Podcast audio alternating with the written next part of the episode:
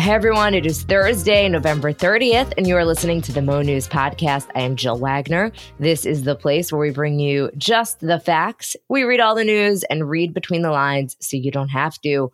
Moshe has the night off, so it is just me today. As you could tell from my voice, I am still not 100%, so I'm going to keep this short and sweet. Also, wanted to give a shout out to everybody who has been tagging us in their Spotify wrapped lists as one of your top played podcasts. Thank you so much. Uh, I love seeing it and just really appreciate that you're choosing to spend part of your day with us. So, so thank you for that. Okay, now to the headlines. The latest from the Middle East an American Israeli hostage released on Wednesday. What is next, though, when it comes to this war? To politics, it looks like Wall Street wants anyone but Joe Biden and Donald Trump for 2024. The COP28 climate conference kicks off today as the host country, the United Arab Emirates, is being accused of using the event to promote fossil fuels. What we know about an alleged assassination plot in the United States of a Sikh separatist directed by an Indian government employee. Chuck Schumer, the highest ranking Jewish official in the country, out with a major address on Wednesday warning against anti Semitism and cautioning progressives and young people against unwittingly embracing it in the name of social justice. There's been a big push for car makers to go electric, but Consumer Reports says EVs have a lot more problems. And who is the most streamed artist on Spotify? One hint she did not have a cruel summer. And I will do my best with On This Day in History. Okay, let's start with a quick update from the Middle East. That truce between Hamas and Israel slated to expire overnight Wednesday after a six day pause in fighting. U.S. Secretary of State Antony Blinken arrived back in Israel on Wednesday. Talks, at least as of Wednesday night, are ongoing. The Washington Post is reporting that CIA Director William Burns arrived in Qatar Tuesday for secret meetings with the head of Israel's Mossad and also Qatar's prime minister all aimed at brokering a more expansive deal between Israel and Hamas. There are expectations that the pause in fighting will be extended for at least a couple of more days. But again, as of this recording, Wednesday evening, nothing is official. On Wednesday, Hamas released another round of hostages, 16 total throughout the day, including a dual U.S. Israeli citizen, 49 year old Liat Beinin. Here is President Biden relaying that news to reporters basically in real time on Wednesday. We've got some very good news to report. Liat Beinin is safe in Egypt. She's crossed the border. I talked with her mother and father. They're very appreciative and uh, things are moving well. She'll soon be home with her three children. That's all I have to say for right now. So there are still at least eight Americans thought to be held hostage in Gaza. Also included in Wednesday's release earlier in the day, two women with Russian citizenship said to be a gesture of appreciation for the position taken by Russian President Vladimir Putin when it comes to the war. Also, four Thai nationals were released.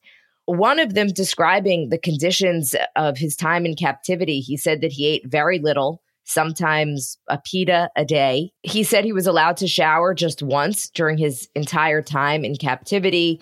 And he said he was with Israelis who received much harsher treatment than the foreigners than, than he did. Sometimes he said that the Israelis were beaten with electric wire. For its part, Israel released another 30 Palestinian prisoners. In this case, most were detainees who were not formally charged with anything.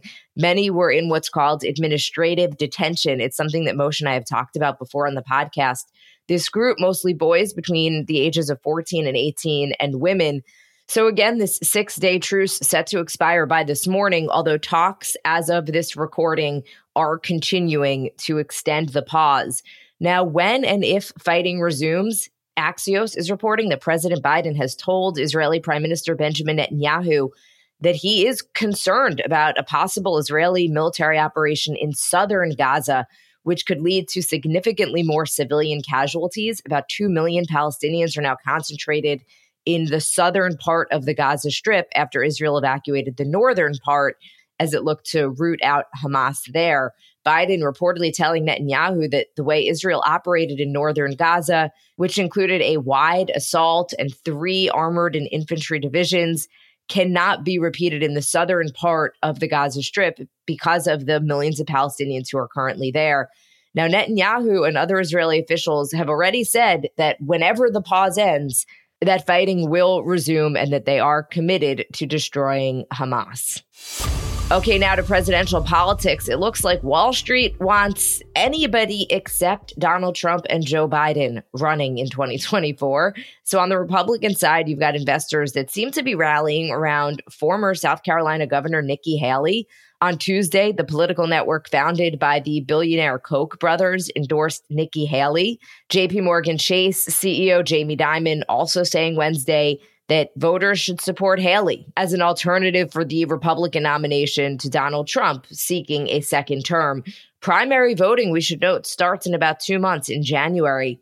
Now, on the Democratic side, billionaire investor Bill Ackman telling Bloomberg TV on Tuesday that Biden should step aside for a new candidate to emerge, saying that he is, quote, clearly past his physical and cognitive peak.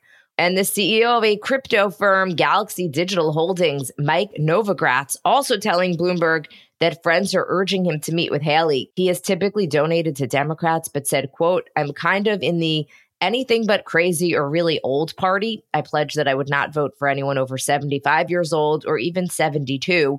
But the question still remains is this too little too late? Haley still trails Trump by a significant margin. She and Florida Governor Ron DeSantis are pretty much duking it out for second place. And on the Democratic side, none of the big names will get into the race if Joe Biden is running. Uh, before we get to the rest of the news, a quick word from our sponsor today. I know in my house, we are definitely pressed for time and still want to eat healthy and nutritious meals. So that's where we are very excited about Factor, America's number one ready to eat meal delivery service. Factor can help you fuel up fast for breakfast, lunch, and dinner with chef prepared and dietitian approved ready to eat meals delivered straight to your door. And you get to skip the extra trip to the grocery store, plus the chopping, prepping, and cleaning up. And you still get the flavor and nutritional quality that you need. So, Factor's fresh, never frozen meals, they're ready in just two minutes. So, all you've got to do is heat and enjoy. You can choose from over 35 weekly meals if you're looking for a special occasion meal during the holiday. Level up with gourmet plus options. They are made with premium ingredients like broccolini, leeks, and asparagus. And Factor also has lunch to go, things like grain bowls, salad toppers. They are ready to eat, no microwave required. They have add ons like apple cinnamon pancakes, bacon, and cheddar egg bites. There's also these cold pressed juices that I love, shakes and smoothies. Again, ready in two minutes, no prep, no mess. Head over to factormeals.com slash monews50. Use the code monews50 to get 50% off. That again, that code monews50 at factormeals.com slash monews50 to get 50% off. All right, time now for the speed read from the New York Times. The COP28 Climate Summit begins today in Dubai. It is a United Nations conference that gathers 197 countries and the European Union every year to set international agendas around climate change. As the host of global climate talks that begin this week, the UAE is expected to play a central role in forging an agreement to move the world more rapidly away from coal, oil, and gas. But behind the scenes, the Emirates has sought to use its position as host to pursue a contradictory goal which is to lobby on oil and gas deals around the world. This is according to an internal document made public by a whistleblower. And it comes behind a year of record setting temperatures and extreme weather incidents. If you've been reading climate news, you're going to see a lot about the Paris targets. Back in 2015 at COP21, 196 countries approved the Paris Agreement to limit global warming to well below 2 degrees Celsius, but preferably to 1.5 degrees Celsius. Now, that's the agreement President Trump left and President Biden rejoined on his first day in office. At least 70,000 participants are expected to attend COP28, including more than 140 heads of state from around the world. Some notable absences, though, including the leaders from the world's two biggest carbon emitters. And I'm talking about President Biden of the United States and Xi Jinping of China. From Axios, an Indian government employee directed a plot to assassinate an American citizen in New York City. This is according to federal prosecutors that are alleging this in a stunning indictment unsealed on Tuesday. The charges brought against this Indian man, who prosecutors say was part of the plot, threatened to upend relations between Washington and New Delhi. The foiled plot was allegedly led by a senior field officer responsible for intelligence, and it targeted an attorney who advocated for a separate Sikh country to be carved out of India. Canada's government, if you remember, made similar claims around a Sikh separatists' murder in British Columbia that led to a major diplomatic crisis. And it comes as the Biden administration has attempted to improve ties with India, which is now the world's most populous country, as a way to counter China in the region. From NBC News, Chuck Schumer, the highest ranking Jewish elected official in U.S. history, gave a 45 minute speech on Wednesday in which he laid out how Jewish Americans have felt isolated in the last month, calling out recent examples of anti Semitism in the US, and spoke about how trauma that Jews have experienced for millennia is affecting how they feel today. Take a listen. The spike in anti Semitism we're experiencing right now in America began after the worst instance of violence committed against Jewish people since the Holocaust. The vitriol against Israel in the wake of October 7th is all too often crossing a line into brazen and widespread anti Semitism, the likes of which we haven't seen for generations in this country, if ever. Schumer argued that many Jews in recent years have rallied in support of Black and Brown lives for LGBTQ rights and against anti Asian hatred. Quote, out of recognition that injustice against one oppressed group is injustice against all. He said, quote, but apparently in the eyes of some, this principle does not extend to the Jewish people. Now, this also comes as a new survey from the ADL finds that nearly three quarters of Jewish college students in the U.S. experienced or witnessed anti Semitism on their campus since the start of the academic year. The survey found that prior to the October 7th assault, 67% of Jewish students reported that they had felt physically safe on campus, whereas after the terror attack, only 46% say that they feel physically safe. Meanwhile, Palestinian, Muslim, and Arab students have also described an increasingly hostile climate on campuses, including a rise in people spreading their personal information online, a practice that is known as doxing. From CBS News, electric vehicles have nearly 80% more problems and are generally less reliable than cars propelled by conventional internal combustion engines. This is according to a new report from Consumer Reports. Plug in hybrid vehicles have an even worse scorecard with an average of almost 150% more problems. By contrast, ordinary hybrid cars are a bright spot with about a quarter fewer problems than gas powered cars, according to the analysis. Consumers have been slower to adapt to electric vehicles than expected, partly because they are often more expensive to maintain than traditional vehicles and require extra equipment like home electric charging ports. Consumer Report says, though, this is a story of growing pains of just kind of working out the bugs and the kinks of this new technology.